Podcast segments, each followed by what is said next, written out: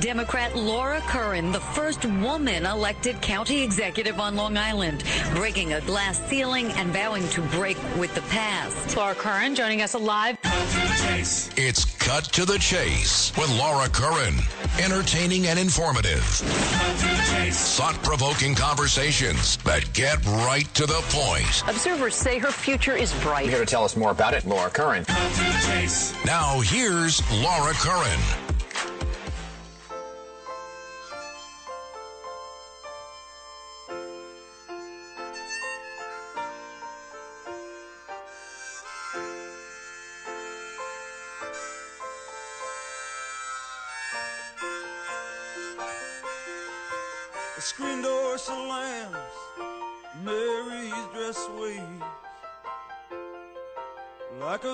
She dances across the porch as the radio plays.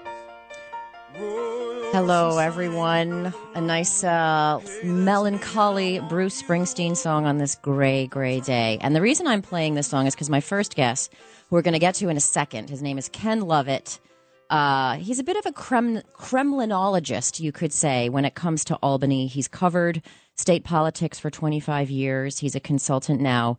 And we're going to get the latest dish from him on the Albany budget situation in a minute. Then we talk to Tom Kenniff, who in the metaverse is the Republican DA in Manhattan, somewhere out there in some reality, but not in this one. But we want to talk to him about the latest news here in New York City.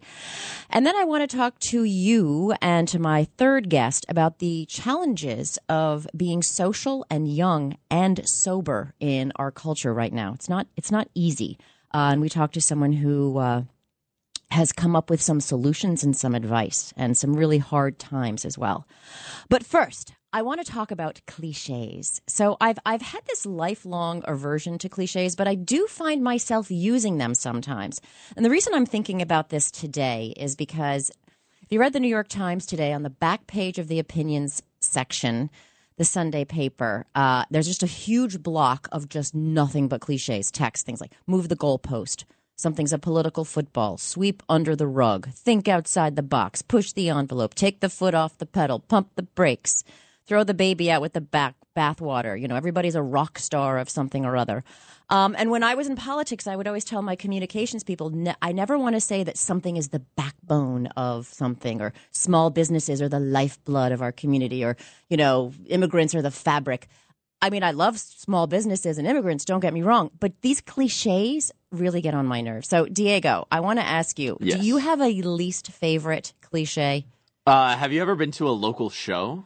Yes. Yeah, you know, there's a point after the first few songs where they go, "How's everyone doing tonight?" And Yeah. everyone, yeah, it's not like I don't dislike it. Uh, I've been in that position before. Um, I just feel like they like when when I'm on stage. I'm a musician myself. Ah, what do you play? I play bass, uh, guitar. Cool. Um, I'm in my band, uh, Tina Town, her band. Um, and I also do my own music. I play my own music either um, by myself or with uh, for hire musicians. Wow. Sometimes. So That's really yes, interesting. Yes, I do. Huh. Um, The, yeah, you know, and you know what's even more annoying? Like, how's everyone doing tonight? Or and then they're like, I can't hear you, and then Yeah. everyone has to get louder. yeah, and it's it's like I don't know. I feel like there's like you're performing, you're performing still, and that's just taking a break from that to like make sure like like you have an audience. I. Maybe- I, I don't yeah. necessarily ta- like say jokes on stage, but I do say something like, "Oh, th- like like go into a little little, uh, little- monologue." Yeah, a little you know? spiel about something. Just And keep it interesting, yeah. Sometimes it's just sort of like when you blank on what you want to say. Sometimes the cliche just comes in. Yeah, I I've been guilty of that. So I have I have a I have a goal myself. I'm going to move my own goalpost, and I'm I'm going to have an intention to try to not use cliches. I'm going to see how it goes. I'll see if I can do it because they're such a part of our conversation, especially in politics, especially in media. Uh, one word that people seem to use a lot, but I don't know if anyone actually knows what it means is preternaturally. You'll see you'll you'll hear people like spew that word. Uh, but listeners, I want to know what your least favorite cliche is. So at the end of the show, and I promise I'm going to get to you this time. I'm so sorry I didn't get to the calls last week. The number is 800 848 WABC 848 9222. I want to know what your least favorite cliche is. But first, we're going to have some fun with my first guest. His name is Ken Lovett. He uh, is now at iCore Strategies, which is a national consulting firm that aims to better connect businesses and institutions with the communities that they serve. Uh, before that, he was a reporter for many, many years. So, Ken, welcome to Cut to the Chase. Thank you. It's good to be here. I have to say two quick things. One, thank you for the Springsteen introduction. As a guy who's seen him 59 times and counting. That was, That was for you, by the way. I did it on purpose. and uh, my least favorite cliche, and having covered uh, politics for nearly three decades, I hate the word historic unless it's Oh. truly historic. and how often is anything that they say historic actually historic? Exactly. You know, uh, uh, cafeteria funding or some kind of local construction. It's just not historic to me. You know, Berlin Wall coming down. Okay, I'll give it to you. Exactly. So, in 25 years of covering state government, what governors did you cover? I covered Mario Cuomo toward the end. Mm. I covered George Pataki all three terms. Eliot Spitzer all 16 months. hmm David David Paterson and then Andrew Cuomo. Wow. Okay. And I covered Kathy Hochul as a lieutenant governor, but not as governor. All right, we'll count that. So that's six people who either were or became governor. And I'm I'm always fascinated by the personalities of powerful people. Did their personalities have an impact on how budget time was done? Well, that's a good question. I'd say yes, a hundred percent. Um, you know, Andrew Cuomo was a force of nature. Mm-hmm. Um, uh, you know, I, I think it's fair to say the legislature, a lot of people, not all, a lot of people in the legislature despised him, but they respected his authority uh, and, and the strength of the executive in the budget process, Mm-hmm. even when they were complaining. And I think you're hearing it more and more now. Uh, Kathy Hochul came in trying to be the uncuomo and said, I'm going to work with them. It's going to be collaborative. Uh, and the legislature doesn't really respond to that. If they need to uh, go after you, they're going to go after you. And we saw that in this case. Um, the amount of popping off, you know, the uh, uh, Kathy Hochul, if you want to say, is a historic governor, right? First uh, woman governor elected to office Yep. in New York. I mean, that's history Yep. but they there was really very little honeymoon period and the amount of sniping at her during the budget process really surprised me and so um, yeah no i think i think uh, look eliot spitzer early on uh he, you know his he was a self-proclaimed steamroller Yeah. and it really worked uh, for a few short months, and then he burned all his bridges, which is why he wasn't able to keep his job. You know, the legislature, when you have a particularly strong governor, likes to gripe a lot, but um, they're afraid, and you know they don't go after them. You know, it's the old. Well, I don't want to use the cliche of uh, not going after the king unless you can, you know, kill him, but that's Yeah. what it is. That's an apt So cliche for this moment.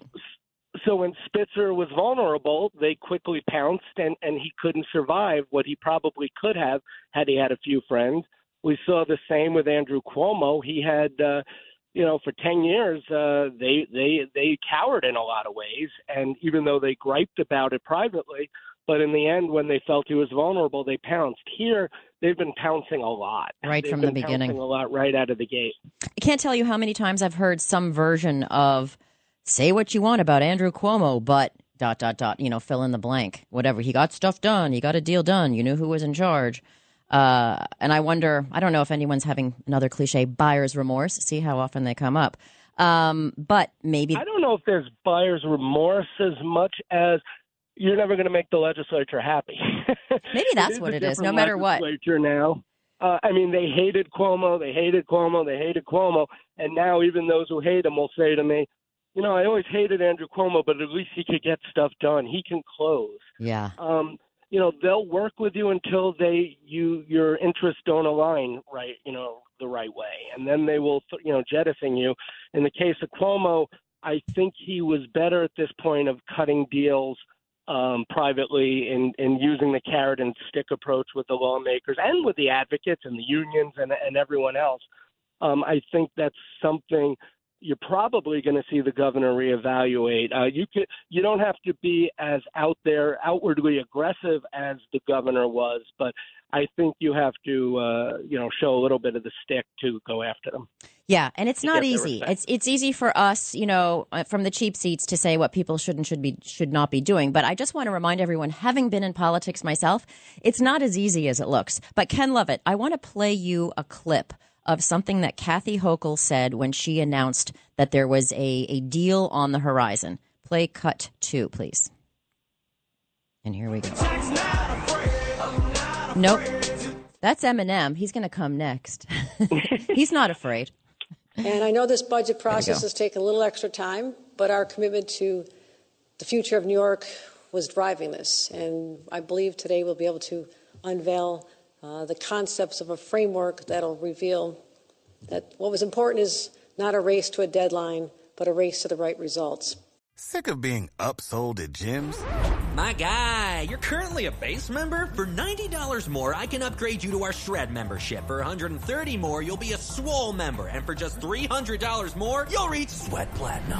At Planet Fitness, you'll get energy without the upsell. Never pushy, always free fitness training and equipment for every workout. It's fitness that fits your budget. Join Planet Fitness for just $1 down and $10 a month. Cancel anytime. Deal ends Friday, May 10th. See Home Club for details. So Ken Lovett, uh, you've covered you've covered Albany for 25 years. I want to tease out a couple of things here. First, she calls it the concept of a framework. Does that mean it's a deal? It meant they were close. And I think over the weekend, they're pretty much there. There were a couple of outstanding issues in terms of language, how you craft it. You know, the, again, cliche, but I'm going to avoid it. Um, but until you see how the bills are written, um, you know that that's where the that's where it counts.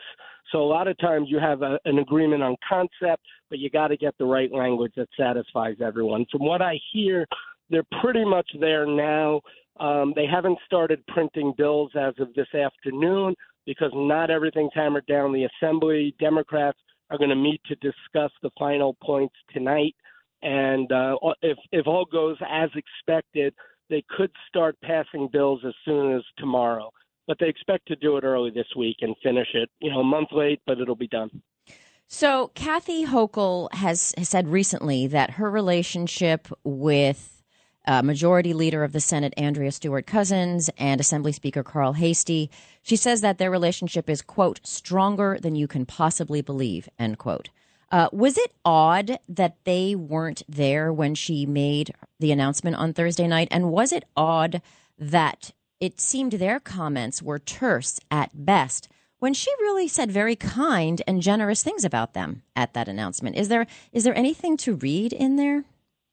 I mean, I, I, I don't know if I'd say it's chummy, but I don't know how much I'd read into it. You know, uh, Andrew Cuomo, the last few, did a press conference on his own. He didn't necessarily have the legislative leaders. I've seen it done both ways, but after a hard fought negotiation, it's not always, you know, kumbaya, they stand together. From what I'm told from people on all sides, the relationship is fine. It's not as contentious as people might think, but but also there's no fear either from the Mm. legislative side of things. Mm. So, you know, w- one thing as someone said to me, and, and I thought it was an interesting point, as I said earlier, you've seen more rank and file lawmakers popping off about the governor, but you haven't seen the legislative leaders telling them to pipe down. Yes. And we have seen that out a fear that not so much to silence them, but hey, these are critical times in the negotiations. You can't go popping off because it could set us back, and we want to get this done. We did not see that this year. You know, people just were going off at will in both houses, and and, and amazingly, um, from the same party. Mm-hmm. Uh, you know, the Democrats are very split right now in Oh, the yeah. direction the state should be taken. And that's where the governor finds herself. You know, Andrew Cuomo for most of it, and Eliot Spitzer and George Pataki before him, and Mario Cuomo, they dealt with a split legislature, a Republican Senate and a Democratic uh, uh, and a Democratic Assembly. Cuomo had a, a, a, a joint one, uh, Democrats on both houses for a couple of, you know, maybe the last couple of years. But but it, it, in some ways, it's easier to govern that way because you can play the houses off each other and strike deals. That's exactly here, right. within the Democratic Party, you have the progressives who really feel emboldened and and you know they're the hard left and they're really pushing and they're out there and they're loud and they're all over social media you have people particularly from the suburbs and, and upstate democrats who don't want to go as far on, on a lot of key issues Mhm. and who recognize other issues like bail reform how that plays in their districts and so they're not only split within the conferences but the governor is more of a moderate uh, uh, leader, and so she's being pushed and pulled all directions as well. So I'm Laura Curran. You're listening to Cut to the Chase. I'm speaking with Ken Lovett, who has covered Albany for a quarter century. Uh, you talked about bail reform, and she, the governor, really wanted to to reform the reform more than it had already been reformed. Uh, and one piece that I thought was really interesting, and and I'm hoping you can kind of tang- untangle this for our listeners. It's hard to describe exactly what happened with bail reform vis a vis the judge's role, least restrictive versus dangerousness. Um, New Yorkers, not everyone's going to be steeped in this arcane terminology. What does this actually mean? So the least restrictive is they, they agreed to eliminate a provision that in order to impose bail, you had to use the least uh, uh, restrictive provision. So what that means is really as long as the person's going to show up, it shouldn't matter. You shouldn't set bail. And the feeling was that a lot of people were getting out. Um, and I don't know the numbers on that. I don't even think they know really the really solid numbers on that. But the perception, which in politics is often Yes. even more important than the reality, Yeah. uh, the perception is that all these people were, you know, committing crimes, getting back on the streets only to commit more crimes. Right. Um, you know, those who favor the bail reforms that were first passed a few years ago say that the numbers don't back it up. Others say that you know th- they're seeing more crime and thus uh, they're blaming bail reform. The Republicans, especially in the suburbs and upstate, have certainly used it to their advantage. We saw it this past election cycle.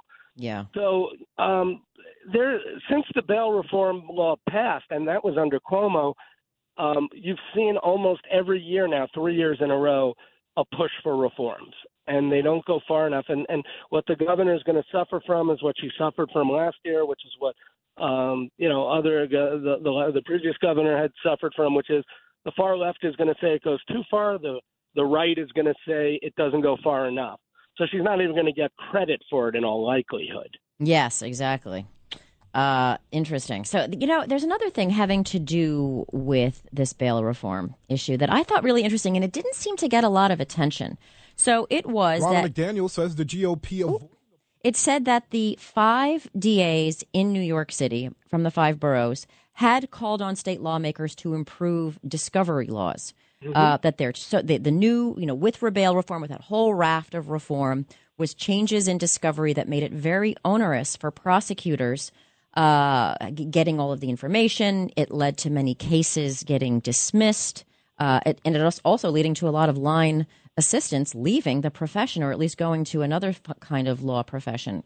Um, then, at the last minute, they retracted this request, uh, saying, well, it won't make a difference in public safety and we'll just take funding instead. And then the whole thing of discovery was just gone from the budget. What did you make of that? And I and I'm wondering why that didn't get more attention.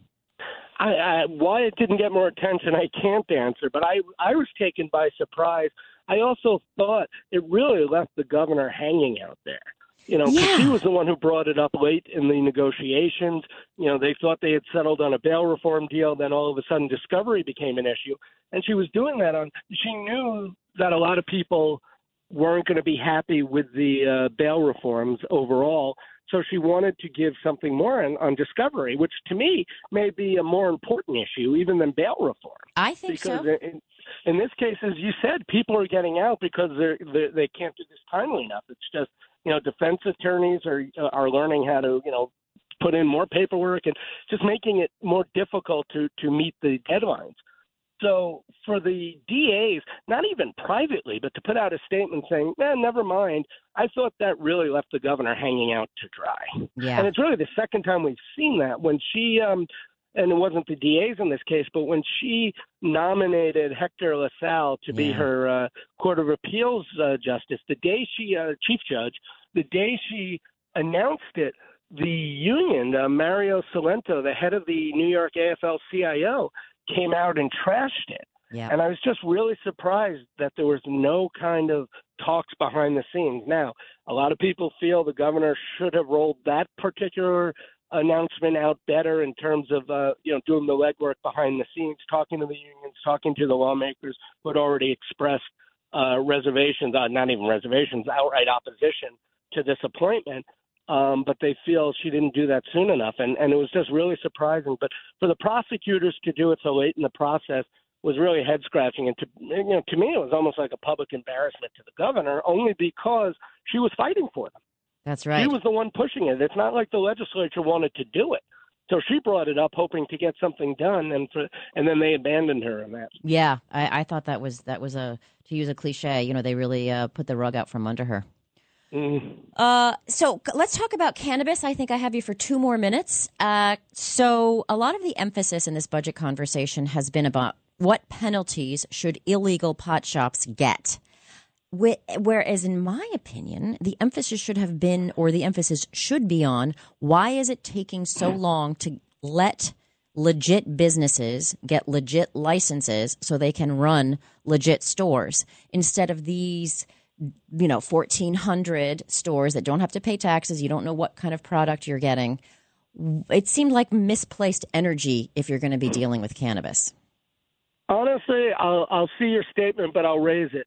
Okay. which is which is I don't understand why it is so hard for them to crack down on illegal stores.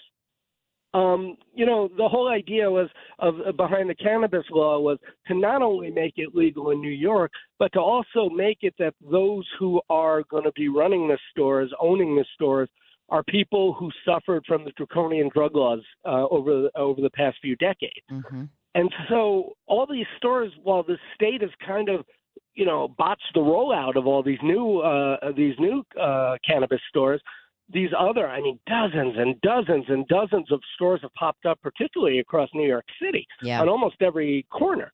six And times as many six times as many of those as there are starbucks in the five boroughs Yeah, and why you need special legislation to crack down on an illegal store selling Yeah, a product. Right. You know, if I if I opened a store and started selling liquor, you can believe the state would shut me down in a second. yeah So I don't get why this is an issue even.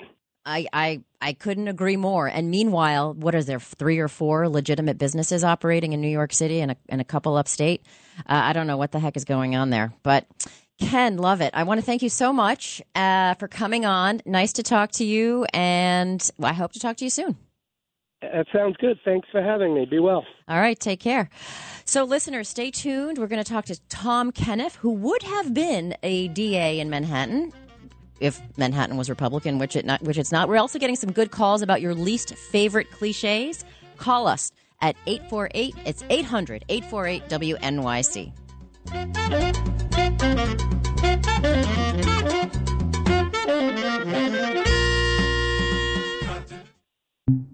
Hi, it's Ernie Anastas. You know, your thoughts can affect how you feel, and how you feel can impact your thoughts. Addressing your mind and body connection is the key to improving your overall wellness. Bergen Newbridge Medical Center is the largest hospital in New Jersey, providing comprehensive, equitable, compassionate, and high quality emergency inpatient and outpatient medical care, plus mental health services and substance use disorder treatment. The Bergen Newbridge team can address your total health needs in one convenient location. Call 201 225 7130 for an appointment or newbridgehealth.org. Save big money on everything for your next project at Menards. Spring is here, making it the perfect time for outdoor projects. Suncast storage sheds are an excellent solution for protecting outdoor lawn and gardening tools. They're easy to assemble, and the all-weather construction provides water resistance and UV protection. Save big on Suncast storage sheds. View our selection of Suncast products today in store and on Menards.com. Save big chase. chase. Laura Curran joining us live. It's Cut to the Chase with Laura Curran on 77 WABC. Hello, everyone. So I gave you the wrong number. My bad. It's 800 848 WABC. And I want to hear your least favorite cliche. We already have some folks on the line. Hang on. I'm going to get to you in a little bit. Stay tuned. But first, in the metaverse of infinite variations of what's happening here on regular old Earth, the Manhattan DA is a Republican.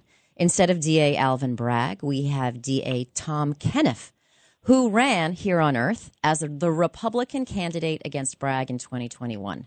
And on this plane of reality, he's joining us on Cut to the Chase. Tom, welcome.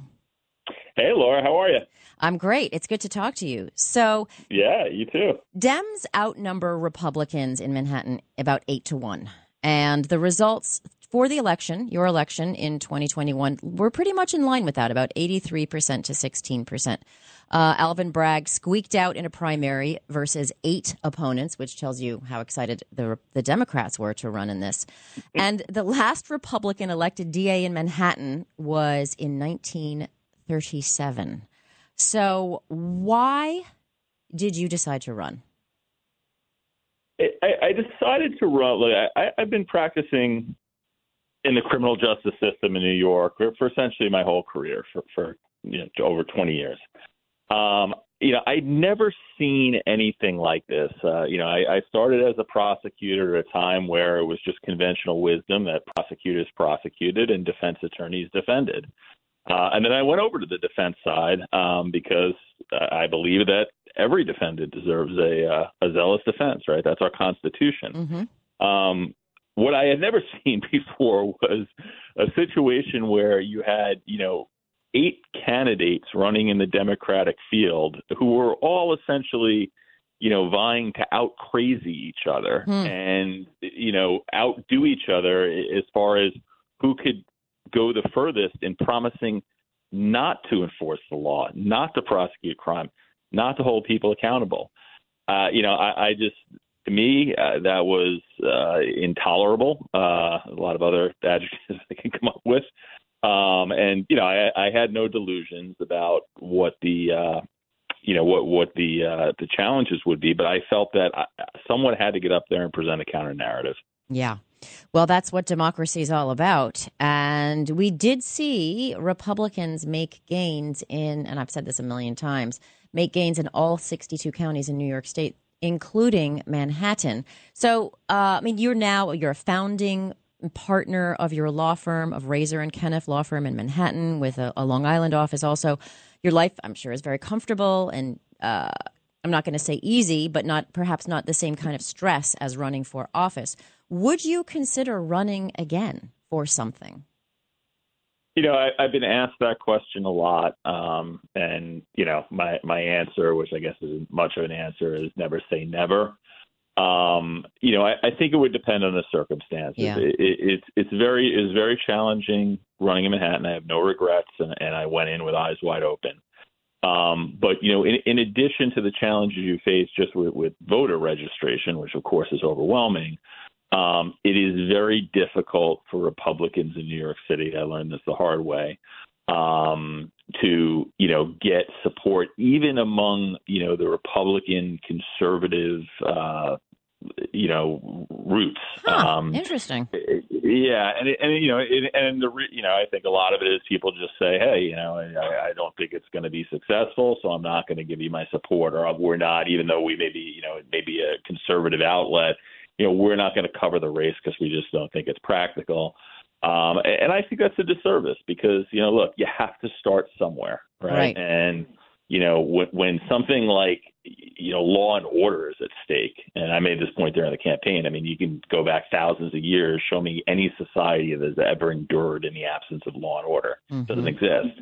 Uh, you know, there there are times where you have to stand on principle and say, hey, look, you know, we may not win this time, but at least we'll we'll raise awareness, as the other side likes to say these days, um, and, and start building towards maybe when we will be able to compete in New York City, as uh, sadly as things get worse and worse. Yeah, that's true. Uh, and I, I can imagine, you know, when you, well, something, you know, I, I having been in elected office and having run for office, you know, you got to raise money, you got to call people, you got to make your pitch.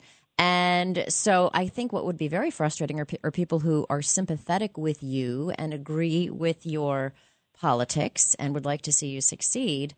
Uh, but they're not going to give you money because I guess the donor class feels, well, our resources would be better spent elsewhere. We don't have infinite resources, so we're going to focus on what can actually, who can actually win. Um, but it's almost like a, a chicken and egg thing. If you don't get the resources, you're not going to be competitive, right? Yeah, well, absolutely, and you know what? And those people, you know, the ones that the, the, the fat cats, if you will, that could really do something. You know, it, it winds up they they hurt you in two ways. One, they hurt you because they can't, they won't give, they don't give you money.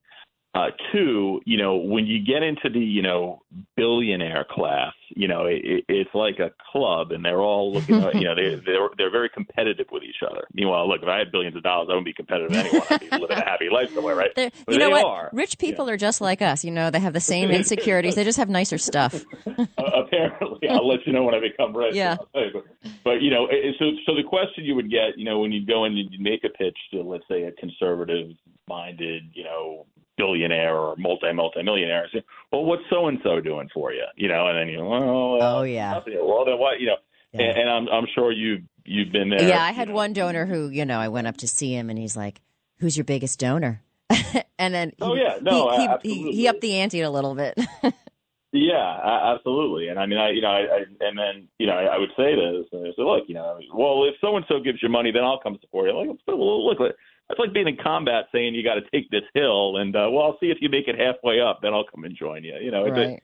it doesn't work. I mean, but look, at the end of the day, you know, it, it's not for me to tell anybody else, you know, what to do with their money, and I don't want to sound, you know, uh, ungrateful either, because frankly, we had a lot of, you know, don- uh, smaller donors, Yeah. and, and some bigger that, that really did step up, and I had a great cadre of volunteers, most of which were Democrats, by the way, but, they, Hmm. but they were re- because it's Manhattan, but they, they they saw what was at stake, and they really perceived uh, the race. And uh, look, you know, we didn't have much, but I will say, and pat pat myself or more my team a little bit on the back. You know, we beat Curtis Sliwa by 5,000 votes in Manhattan. ah, We were we one of the only in history, one of the only down ballot candidates to ever beat the top of the ticket. Of course, it's pretty good. more headwind in our face because instead of riding on coattails from the top of our ticket, Yeah. and I like Curtis, he's phenomenal, and and he was very, uh, you know, he, he he's WABC guy for big, big I, time. I have not a bad word to say about Curtis, but my, my, I'm, only, I'm only saying that you know in, in the sense that look, there there were people in Manhattan who got it and perceived it, and maybe you know if if we had the resources where we could you know, do the things that you know you need to do to win a race, you know, direct mailing, Mhm. television, and so forth. Takes money. Maybe maybe we could have pulled more uh, from the middle into the race, but you know it, it is very difficult to do that without that kind of financing. So, Tom, I have you for about one more minute, but I do want to let our listeners know that you are a major in the Army National Guard and you're an Iraq War veteran. And I'm seeing a really, I talked about this last week on the show. There's a really interesting group of young veterans who are running and who are winning. I'm thinking on the, I was talking the other last week about Nancy Mace on the Republican side, representative down in South Carolina, and Pat Ryan here in New York, who was just elected to Congress. What is it about service, serving your country, and then public service? And what can we do to encourage more of that? Well, and Laura, I think you said it already. I mean, the word service comes up twice in that sentence, right? And, and that's it. I mean, you have people that are used to, you know, that, that are willing to get into the fight, right? I mean, I, I I live in Oyster Bay now, so I love to quote, you know, uh, Teddy Roosevelt, "Man in the Arena." Yeah, it's great. Um, right. So look it you know, up you have if you have, to- if you don't know it. Look it up. It's oh, really it- good. it's phenomenal, yeah. And uh, you know, and that's what it's really all about. Is that you know you're willing to get in there, and you're not going to say, "Hey, what are the odds? I'm going to do this because I think it's the right thing to do." And then, of course, we can't talk about veterans in office without me represent uh, acknowledging my great friend Lee Zeldin because Lee and I uh, and my law partner Stephen Raiser and sadly the late Beau Biden were all in the same officers school a class uh, in the army. We all Wow. graduated together. So I, you know, I, I got, you know, I, I've known Lee. He used to work at our firm, and uh, he was really, you know, what kind of helped me get my name in the ring to run uh, in in the race in Manhattan. So. You know, uh, obviously another uh, another great veteran who has served uh, in militarily and politically. hmm Well, Tom and we Kenniff, need we need more people to do it. We need more people to do it. We need more good people in both parties to run. And Tom Kenniff, I want to thank you for your service, and I also want to thank you for running, even though it was an uphill battle. And I hope we see you again. Looking forward to it, Laura. Thanks, thanks for having me on. All right. And listeners, next, I we're going to be talking about uh, staying sober and social for young people in New York City and elsewhere, and the challenges there. And we're getting a lot of calls about your least favorite cliches. Stay on the line. I'm going to get to you soon. 800 848 WABC. We'll be right back. Laura Curran joining us live. It's Cut to the Chase with Laura Curran on 77 WABC. Welcome back. We got a little song for you to lead you into our third guest. And Diego is going to hit it now.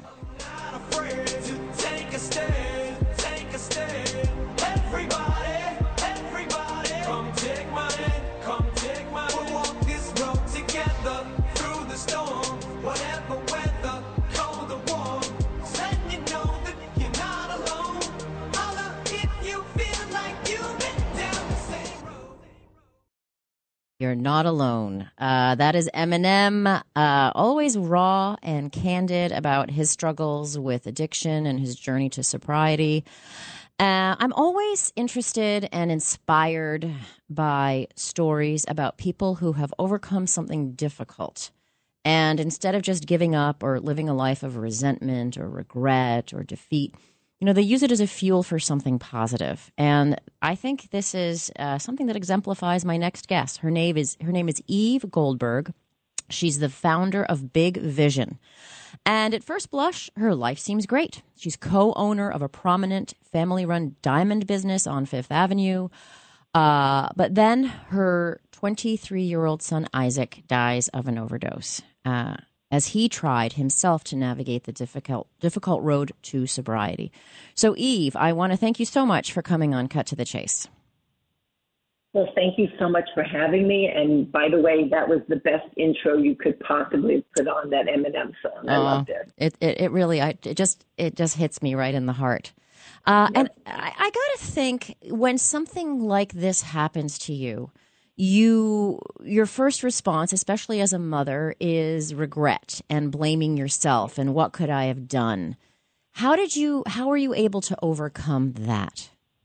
Well let me tell you it didn't happen overnight. Um, as a parent you know we think we have control over what happens with our children. We do all the right things. We send them to good schools. You know we we do whatever we think is right but obviously at the end of the day you find out that you don't really have all that control as much as you would like to. Mm-hmm. So when Isaac passed away, um, it'll be not it's nine years. He was 23 years old, wow. and he had struggled for a, a while. It wasn't you know it didn't just happen overnight, but when he passed away, of course, I blamed myself. I said, I don't get it. You know, why me? Why does this happen to me? What did I do wrong? Mm-hmm. And then, you know, I thought to myself, there are a million things I could have done differently.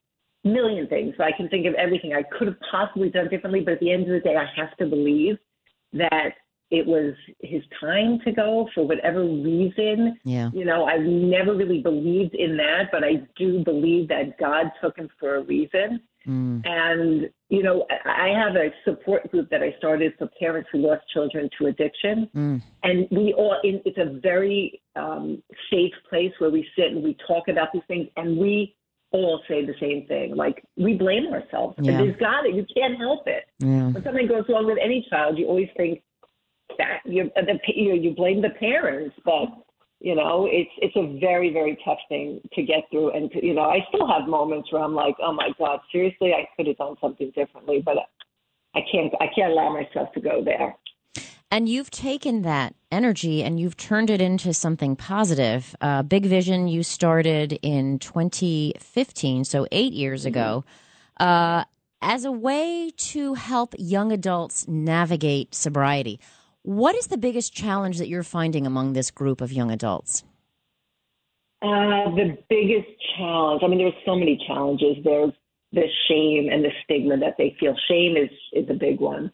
You know, um, yeah. it's it's gotten better since Isaac was alive. When Isaac was alive, there was no one talking about this. When Isaac was struggling, he was so ashamed to tell people that, you know, he had these struggles. And today you have a lot of celebrities who are talking about it. You have, you know, there's more discussion. You can't open a paper today without some article about addiction. Mm-hmm. And it's Fentanyl good. now, It's- yeah. fentanyl. I mean, it's out there more, so I think that helps. But I think the shame for so many of these young adults is really it, it's there, and that's really one of the things that we really fight to to erase that shame and that stigma because it's still a stigma. And um, you know, it's just difficult for them to find ways. Like for Isaac, it was just tough for him to find ways to have fun, to live his life again, just without substances, because he was so used to that life. And so it's kind of teaching them what we talk about it. It's on our website. It's a recovery lifestyle where we show them all the elements that they have to put together in their life in order to live this recovery life. So it's, ju- it's not just about not picking up the drink or the drug. It's so much more than that. And that's really, you know, what we're what what they're learning, especially when they come to our events. And young people, like all human beings, they want to be social. They want to date. They want to meet people or they want to go out and have fun with their friends. But so many activities for young people are about drinking. You know, there's brunch with the mimosas, there's going out to the bar, there's going to the game and getting beers or what, or drug, you know, of course, forget drugs on top of it. Um, so are you are you supplying for these young people alternatives to get together in a social situation where they can have all the benefits of having fun and flirting and all the stuff that young people like to do without the the cultural norms of drinking or smoking? If you saw me, I'm shaking my head at everything that you just said. So we just had, and you know, so what we do is we do sober activities and events for young adults in recovery. So today, for instance, I just came back from um, a wellness event that we did. This one was specifically for women, and it was um, yoga, meditation. We did acupressure. We did tarot card reading. We made um, bracelets with like messages of hope on them, and it was, you know, this amazing. And then we had non-alcoholic drinks there as well. So this is, you know, part. It's just showing that yeah, you can do all this stuff and just do it without substances. And one of the people there today who was um, doing the bracelets, she said, you know what? I got to tell you, when I was drinking, she said I was throwing up in alleyways. She goes, let me just say, that's not cool. It's cool to be sober. Yeah. So it's about teaching people that it's cool to know what you're doing, to be aware, not to look. I mean, it's it's not a good look for anybody to be drunk or wasted. Let's be honest. Mm-hmm. Um, it's a lot cooler to not drink. For instance, we're doing this next weekend. We're doing something, a sober party. It's called Sans Bar, and we do this every year in New York. It's somebody from Austin, Texas, who started a sober bar there, and we do this great so this great event with uh, sober bartenders, and you know we'll probably have 100, 150 people there. And you know, and uh, last year we did it, and I saw people literally like waiting on lines for drinks, and I said everybody's so patient waiting on this line, and I realized that they're not like jonesing for a drink. It's a non-alcoholic drink, so they're just looking for you know they're waiting patiently on lines, chatting with the people around them, you know. So yeah, that's it's all about showing people that it's cool to not use substances. It's also nice to not wake up with a hangover. Wh- where can people find out about these events? So our website is bigvision.nyc. Um, it's uh, on we're on Instagram. We post you know constantly, and we post all our events there. But if you go to the website, it's bigvision.nyc.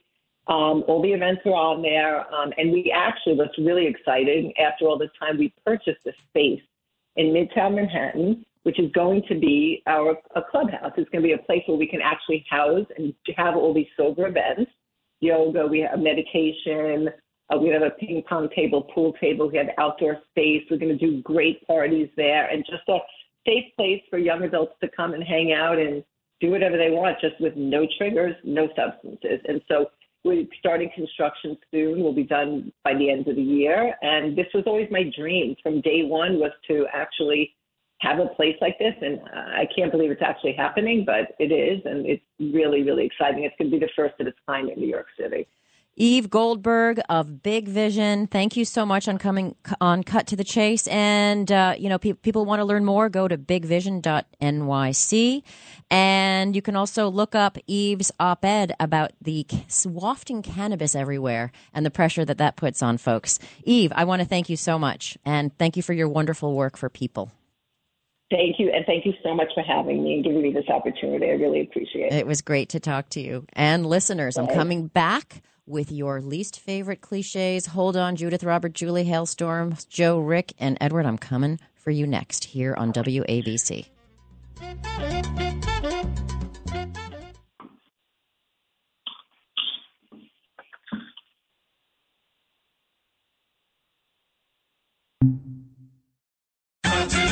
Laura Curran joining us live. It's Cut to the Chase with Laura Curran on 77 WABC. Okay, friends, what's your least favorite cliche? Mine is X is the backbone of Y. X is the lifeblood of Y.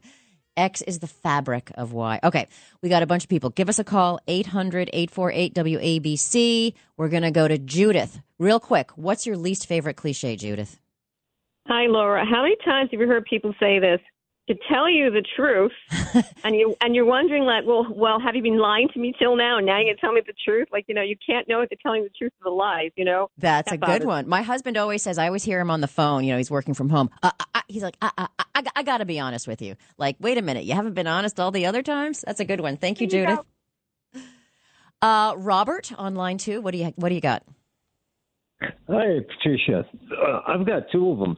Uh, at the end of the day, and that being said, Yeah. now both of these are normally often used as qualifiers that when you put together what's being said before and after them in the middle of a statement, it makes what they're saying meaningless.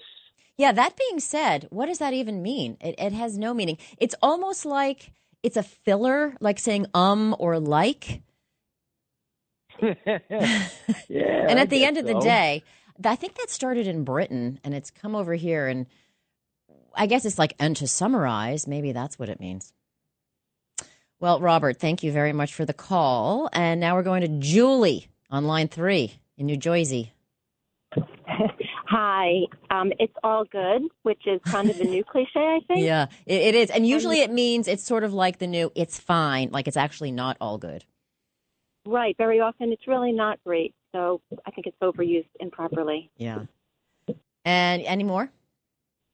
Um, also, um, no problem, which I'm not exactly sure if that's a cliche, but um, Oh, it's an overused phrase. Yeah. And no Right. worries. I think no worries has come to us from Australia. That's another one. Right. Thank you, Julie. By the way, that's my daughter's name, so I like you already. All right, Hailstorm. Love your name. Line four. What do you got? You know me. I'm from Freeport. How you doing? Hey, hello. I like your code name. I I, I want to compliment you on what you're doing, and Freeport and Baldwin is really bouncing back, and we're going up. Okay, cliches. Thank you. Thank you. Yeah. Least this is a positive cliche. Okay. Running a business. Yeah. It, well, winking at a girl Yeah. in the dark. Let me. I gotta go to the. I got. oh, sorry. Hold on. I got it written down. All right. Go get your notes. running a business without advertising is like winking at a girl in the dark. You know what you're doing, but she doesn't. I, I, you know what? I never heard that, so I don't even think it's a cliche. I think it is an analogy, and I like it. I like analogies, and I thank you for calling. Uh, Joe, NYC, what do you got for me? Hi there, Laura. Thank you for mentioning one thing. You know, before uh, after the break, Mm-hmm. you uh, oh no, I'm sorry, just before the break. You know, Mm-hmm. you mentioned the names of uh, the callers uh, coming up. I did. Although they weren't in, you know, uh, uh, listed uh, uh, accordingly, chronologically or uh, nominally, whatever. Just randomly. Uh, yeah, just nevertheless, you randomly. did- right. You did a great job of that. I'm Thank grateful you. Thank that. you. Because you know what? re- Let me tell you why that's important to me, Joe. Because every single person listening to WABC, listening to this radio show, I am grateful for and I value. And that's why I like to spend a little bit of time talking to people. So, Joe, go ahead. Get ready. I'm ready. Right? Uh, with the notes and everything else. Uh, that gentleman, uh, he wasn't ready. You know, No, he you're had ready. to pick up the notes later. Now, I counted 67 times once when a guest celebrity, a guest, I forgot the name, you know, uh, on uh, uh, uh, uh, in an interview with uh, uh, Frank Morano. Uh-huh. 67 times I because I'm so fed up with the phrase you know some overuse it so dramatically that they could use it like uh every other word practically you yes, know I, or to, I- you just said it. Did you to- notice? it gets on You my just nerves. so i counted so i counted 67 times in a 10 minute uh, uh, conversation uh, between uh, uh, Frank Morano and that uh, guest who was a celebrity. Another thing is, by the way, feel badly. I feel Uh, badly. you know, you walk badly. Uh, you know, it's, you run badly. But yeah, you do, I you feel, badly bad. is like my my fingers don't work properly for feeling. You, you, I feel bad would be the correct one. One last one, one last quick one. Okay. Is of course when you ask somebody how how are you, you know, I when they ask me, I say I'm okay. I never respond with good or well because I'm not sure whether they mean my mental Joe, constitution or they mean my health. Joe, I think you should say I'm great because you are great, and I thank you for calling. And now we're going to go to Rick. What do you have, Uh, Rick? you probably you probably don't hear this as much as I do because I debate the global warming hypothesis. Ah. But I always hear this. I always hear this from the alarmists. They say 97% of climate scientists agree, but they don't know what that means. And if you ask them what do they agree to, they get stunned. They don't know what to say. That's a good point, and there's many nuances in this argument. So eh, they could be agreeing on all different kinds of things. Thank you, and I think we have time for one more, and that's Edward, Chicago. Lauren, thank you. Yeah, hello. Cool. Uh, yeah, uh, Edward from Chicago. Uh, soon to be done with Blue Cross Blue Shield because I'll be moving to Tampa. Good Nice. selection on the topics, non-political. My phrase is going to be "Hey, boss." They always say that a lot. I ignore it, but Everybody's boss, yeah. Although if you want to call me boss, I won't mind. Definitely. Thanks, Edward. All right, that'll do it for this episode of Cut to the Chase. We'll be back next week, and I look forward to speaking with each and every one of you again. And next, we've got Positively Ernie and Patricia for some positivity in your life. Thank you for listening. Bye.